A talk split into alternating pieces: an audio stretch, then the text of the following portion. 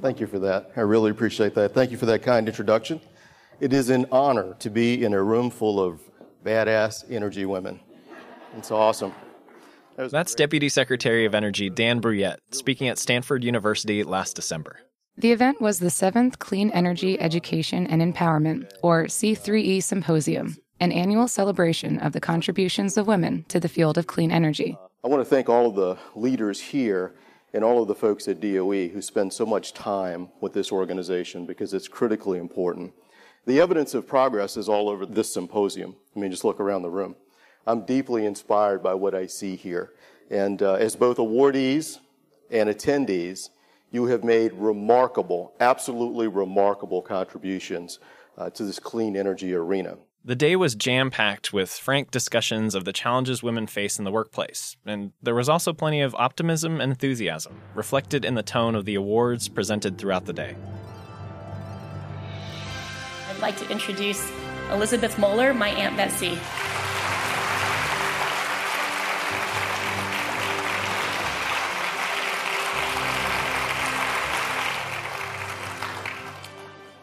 I am so honored to be here today and accept C3E's Lifetime Achievement Award.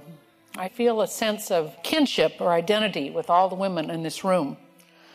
Though we as a group are obviously at different uh, stages in our careers, we're all involved in one way or another with the important growing field of clean energy. Elizabeth Moler is a renowned energy policy expert who worked on Capitol Hill for 20 years and served on the Federal Energy Regulatory Commission under three different presidents.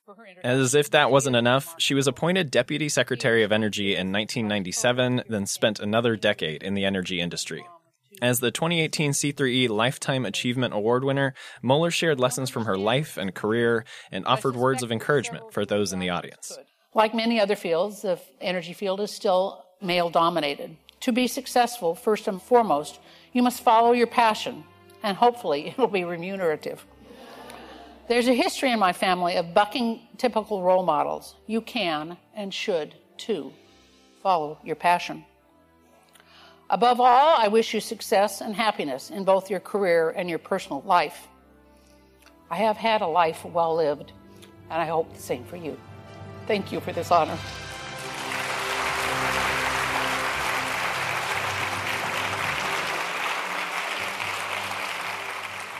The other awards went to eight women still in the middle of their own energy career journeys. We talked with some of the winners to hear their stories, which we'll get to later on. But first, some context. What exactly is C3E? An event? An award? A network? Well, yes, yes, and yes. Coming up, we'll hear from someone who's been with the US program from the very beginning, watching it grow from a scrappy whiteboard concept to a vibrant, thriving support system for women in energy. Stay tuned. Have a podcast about energy. The jewels that these national labs are. In terms of science and scientific capabilities, big dreams can happen. Keeping our nation safe. Clean energy is way of the future. It's America's economic engine. It's science for the people. This is direct current. So, to better understand what the C3 program is all about, we sat down with one of its founding members.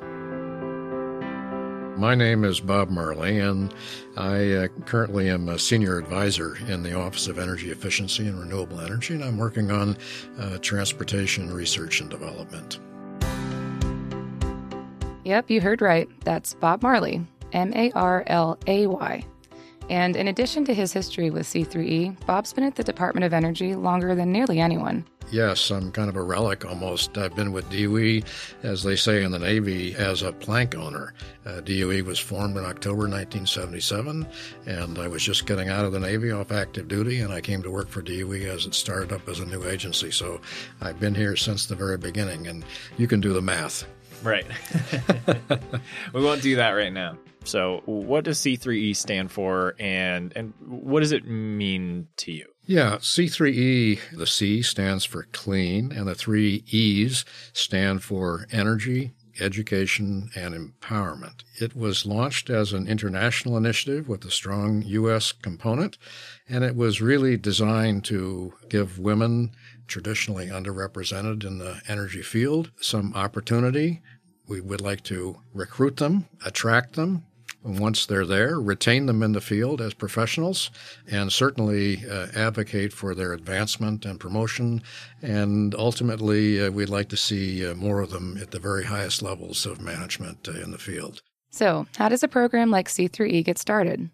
So it originated with DOE, and I give a lot of credit to the Secretary of Energy at the time, who was uh, Stephen Chu, uh, a Nobel laureate, and Undersecretary uh, Kristina Johnson, who herself, I think, has like 160 patents in STEM fields, and also David Sandalow, who was the Assistant Secretary for International Affairs. And uh, I think what they were responding to, particularly in the international field, is that lots of women throughout the world were yearning for opportunity to work in this new and emerging field called clean energy, but there weren't opportunities. There were a lot of barriers to entry. And then once they got in, I think they felt like they were not giving the recognition or the opportunity to advance. Having a big idea, though, is one thing, and having something that you can implement, get traction, and have meaningful impact is another. And that's uh, kind of another story. In 2010, the Energy Department put together focus groups of accomplished women from the energy field and beyond. One even featured an Indy 500 race car driver.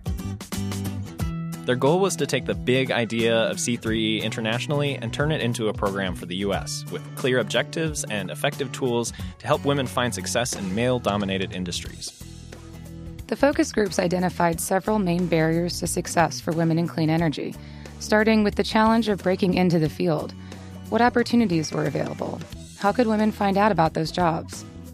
Within the industry, they found that women often struggled to gain recognition for their work, making it hard to advance their careers. And those obstacles contributed to a third big issue women leaving the field before reaching leadership roles. We discovered that there was a real gap in the mid level career women, and that there was a lot of energy around attracting women into the clean energy space but we noticed through those focus groups and some of the studies that women tended to drop out.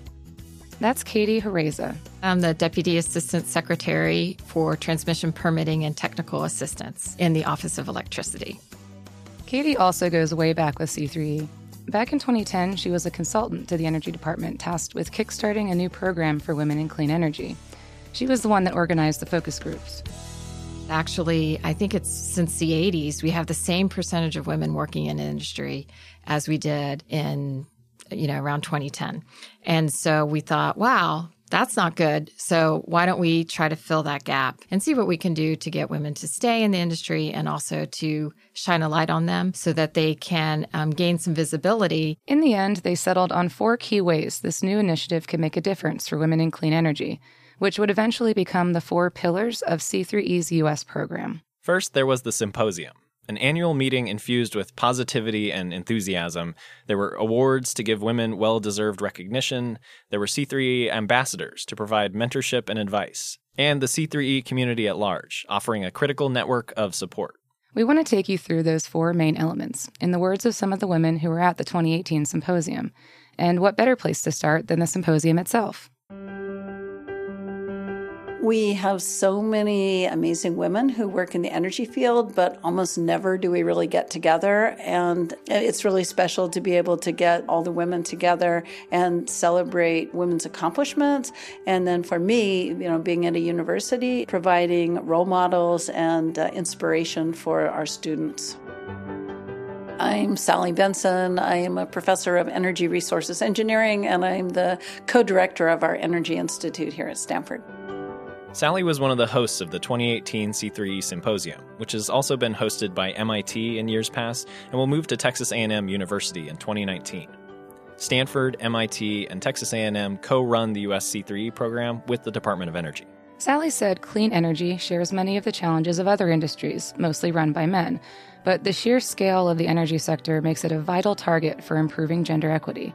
The energy system is so integral to our lives. You know, I mean, 10% of the global economy is in energy, but our lives are completely positively impacted by the access to energy. So I think this is a, a, uniquely important area for societal progress and, and human well being. So finding a way to connect women to achieving, you know, the benefits that a clean, sustainable energy system can provide is really important. At a reception the evening before the big event, Sally gave participants a charge this is your chance to be bold. I challenge people to make this a conference like no other conference, to have discussions that you normally wouldn't have in public, to say something that normally you would not, you would hesitate and hold back. And what for me was so extraordinary is, is that all the women speakers, they delivered. Among the speakers who took the stage throughout the day were energy industry luminaries, scientists, and entrepreneurs, including Dr. Valerie Montgomery Rice, the president and dean of Morehouse School of Medicine. Diversifying your workforce is going to make a big difference. Who sits around the table really does matter, particularly as we're trying to change the world, which is what you're going to need to do in order to have clean energy, believe me. Diversity and equity in the clean energy sector were prominent themes at the 2018 symposium this whole conference is about empowering women. And I think that today's conference has actually been quite a bit about equity and more accessibility and more inclusiveness as we go about this work.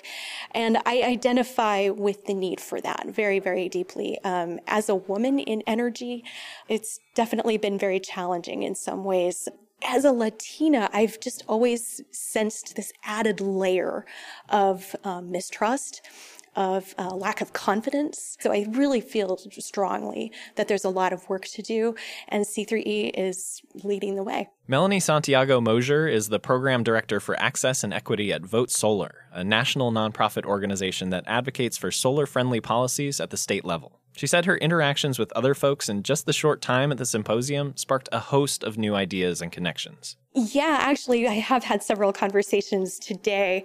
It's amazing. There are a number of women here who are interested in the work that I'm doing, and we're finding that there are interesting intersections with my work and their work. And we're, we're already starting to think about, hey, how can we get together? How can we build on each other's work? How can we get connected? I think that that's the point of bringing together people from so many diverse sectors and backgrounds is that you do, you know, spark ideas. Someone may not even thought about the applications of, you know, clean energy technologies in the development setting. That's Tanya Layden, Executive Director of LivelyHoods. So at LivelyHoods, we train youth and women in the slums of Kenya to sell clean energy products door to door. And they sell those products on consignment so they don't have to take out loans or uh, have any upfront capital, but they can earn an income and gain valuable professional skills. On top of the collaborative power of C3E, Tanya said she heard another message at the symposium that gave her pause people kept saying, you know, if you're here and you're a woman in this room, you know, don't leave this field. And I'm in the middle of a transition and I'm thinking about what to do next. And it definitely had an impact on, on my thinking today and, and kind of thinking, okay, well, maybe I should be looking for something within this field rather than leaving. So that was one big uh, takeaway I had. Both Melanie and Tanya received C3E Mid Career Awards at the symposium in December in the advocacy and international categories, respectively. The awardees are the real stars of the show, receiving thunderous standing ovations and an $8,000 cash prize. Melanie said it's even a little overwhelming, but she's excited about the opportunities the award can open up. Also, personally, I am just really, really excited what I can do with this award because I really have a deep personal passion about advancing women in clean energy and particularly women of color in clean energy. We've got statistics that talk about how women of color really have a lot of challenges when it comes to being hired, being recruited, being retained, and advancing in clean energy. We know this is the case in solar. So I just am really thrilled about the fact that I can use this award to put towards some specific research on how to do those things in the solar industry. So, how are winners selected each year? Sally Benson walks us through it. So every year we go through this nomination process, and, and, honestly, we get a slate of really incredible people. I think the ones that sort of really stand out are the ones that have done something that they've really created their own pathway, that they've invented something that nobody did before. One such trailblazer is Molly Morse, CEO and co founder of Mango Materials, who took home the 2018 Mid Career Award in the Entrepreneurship category. We take waste methane gas and make biodegradable materials. We do this by using bacteria. The bacteria eat the methane and they produce a biopolymer inside their cell walls, which we then harvest and use as a substitute for conventional plastics. Mango Materials' production process is unconventional in almost every respect, which Molly said has been challenging, but also a key part of the company's vision. Well, first off, we did not know what we were getting ourselves into when we started the company. But the truth of the matter is, the way we use and dispose of not just plastics, but many everyday materials is a travesty to our environment. So we really need to rethink the way we make things. And plastics are amazing materials. But unfortunately, there are these sort of dire environmental consequences that come from their production and their use.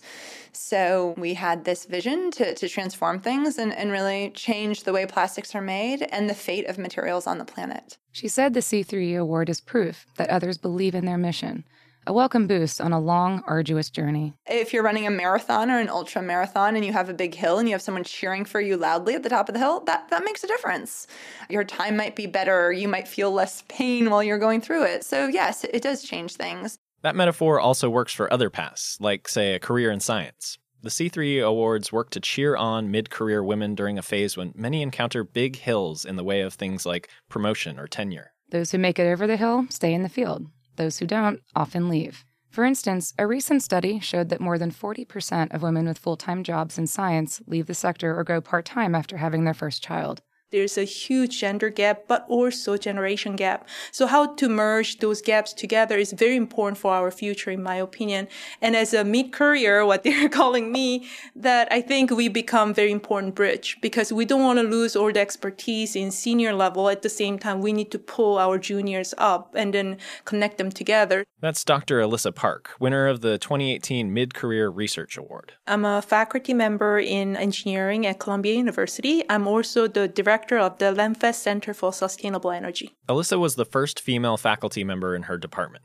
She became the director of the center about four years ago and used the opportunity to explore big new ideas about carbon capture, energy storage, and sustainability. And like many of the awardees, she's coming to grips with the idea of being a mid career professional. It's kind of funny. So in academia, they usually call you junior faculty when, before your tenure. As soon as you get tenured, they start calling you senior. I'm like, oh, I don't think so, not yet. so um, mid-career is good word, I think. It's good to see a lot of mid-career people here. And as you saw here, all the awardees, not only that, uh, participants, I think there's a great energy in this room and in this meeting. So I like to leverage all these uh, good connections I made today. It's important that we take a moment to acknowledge the contributions of the C3E ambassadors, who Bob Marlay called the anchors of the program. Officially, they're the third pillar of C3E, but it's safe to say that none of the rest of the program would exist without their efforts. They're the ones who serve as mentors to the more junior members of the network. They help run the symposium and find sponsors. They judge the awards every year and they do it all on a volunteer basis. These are women who are very much recognized in their fields. They are very willing to contribute and donate their time and attention to encouraging women uh, to succeed in the field. I won't name names, but uh, I'm always humbled by the the folks that are on our ambassadors list. He won't name names, but we will. Bob is an ambassador, as is Sally Benson, along with around 30 others, mostly women, all established experts and senior leaders in clean energy. Katie Jereza recently became an ambassador when she rejoined the Department of Energy after several years in the private sector. And not only that, she's now leading the program for the agency. Well, I was so thrilled when I came back to the Department of Energy in a leadership position and then asked to come back to C3E as an ambassador. With the change in administration, the ambassador who was leading the program had moved on. And so they were looking for a new leader. And since I knew so much about the program and I still knew many of the ambassadors, that um, it would be a natural fit. Katie said she remembers the support she got from the ambassadors early on, the way it made her feel valued, like someone had her back. Today, she's working to boost that support network even further. My favorite part is when we get together once a year for the symposium. And it's a celebration of who we are and what we've accomplished and where we're going. It's all about empowerment and what we can do to advance. And that to me is just super exciting. And then each year to see the other ambassadors, we have some competition. So, what have you done? What have you done lately? And the stories we hear are very inspiring. Most of the ambassadors are women, but there have traditionally been a few men involved. I asked Bob about that. So, Bob, you are you are a man. That is true. That is true. Uh, why am I talking to you about women in energy? Well, I'm I'm hoping that you're not just talking to me. There are really good people out there that should also be talking, and I'm sure that they're going to be part of your podcast. But uh, it was very important that, yes, we wanted to encourage women to become more represented in the field, uh, but we did not want it to be exclusionary. And uh, so I happen to be a founding ambassador, one of two men, and very honored and privileged to play that role. Right. And, and I, I, guess, kind of to follow on to that, the business of increasing the sort of uh, representation of women in energy or in any field is not a burden that is solely on the shoulders of women, right? It takes a community effort for sure. I think having a program like this, which signals uh, high level support, these things are very encouraging to women to say that this is a sanctioned activity and that men should take notice and participate enthusiastically. So this all helps.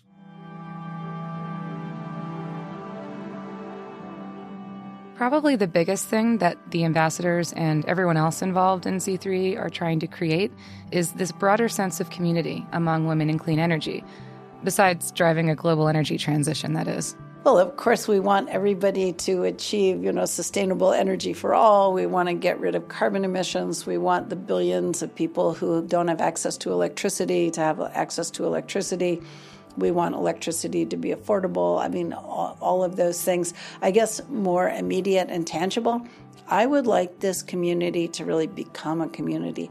I would like it if they could leverage the full suite of uh, talent and capability, the network and really use the network to create transformational change.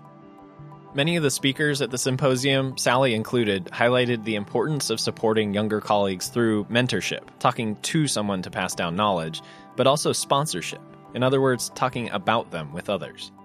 That vote of confidence, whether it's a casual mention to a colleague, a professional recommendation, or a nomination for an award, can change someone's whole career trajectory. Yes, yes, that's that makes so much of a difference because a lot of times I think it's just about being at the table or being thought of in the first place. And many times I see a reaction where you'll mention a name and then you'll see a change in their face and they'll go, Oh, yeah, she would be great. And so those are the moments that just really make my day.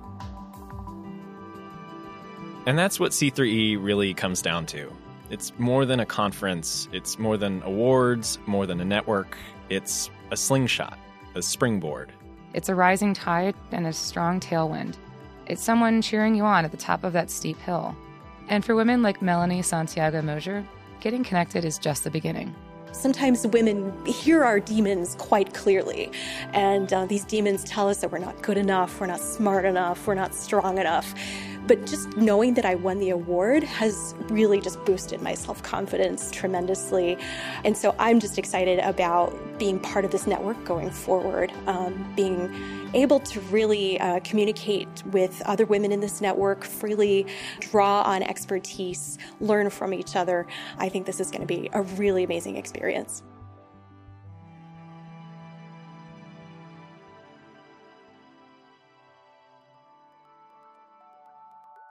Thanks and congratulations to Elizabeth Moler, Melanie Santiago Mosier, Tanya Layden, Molly Morse, and Alissa Park for their recognition at this year's C3E Symposium.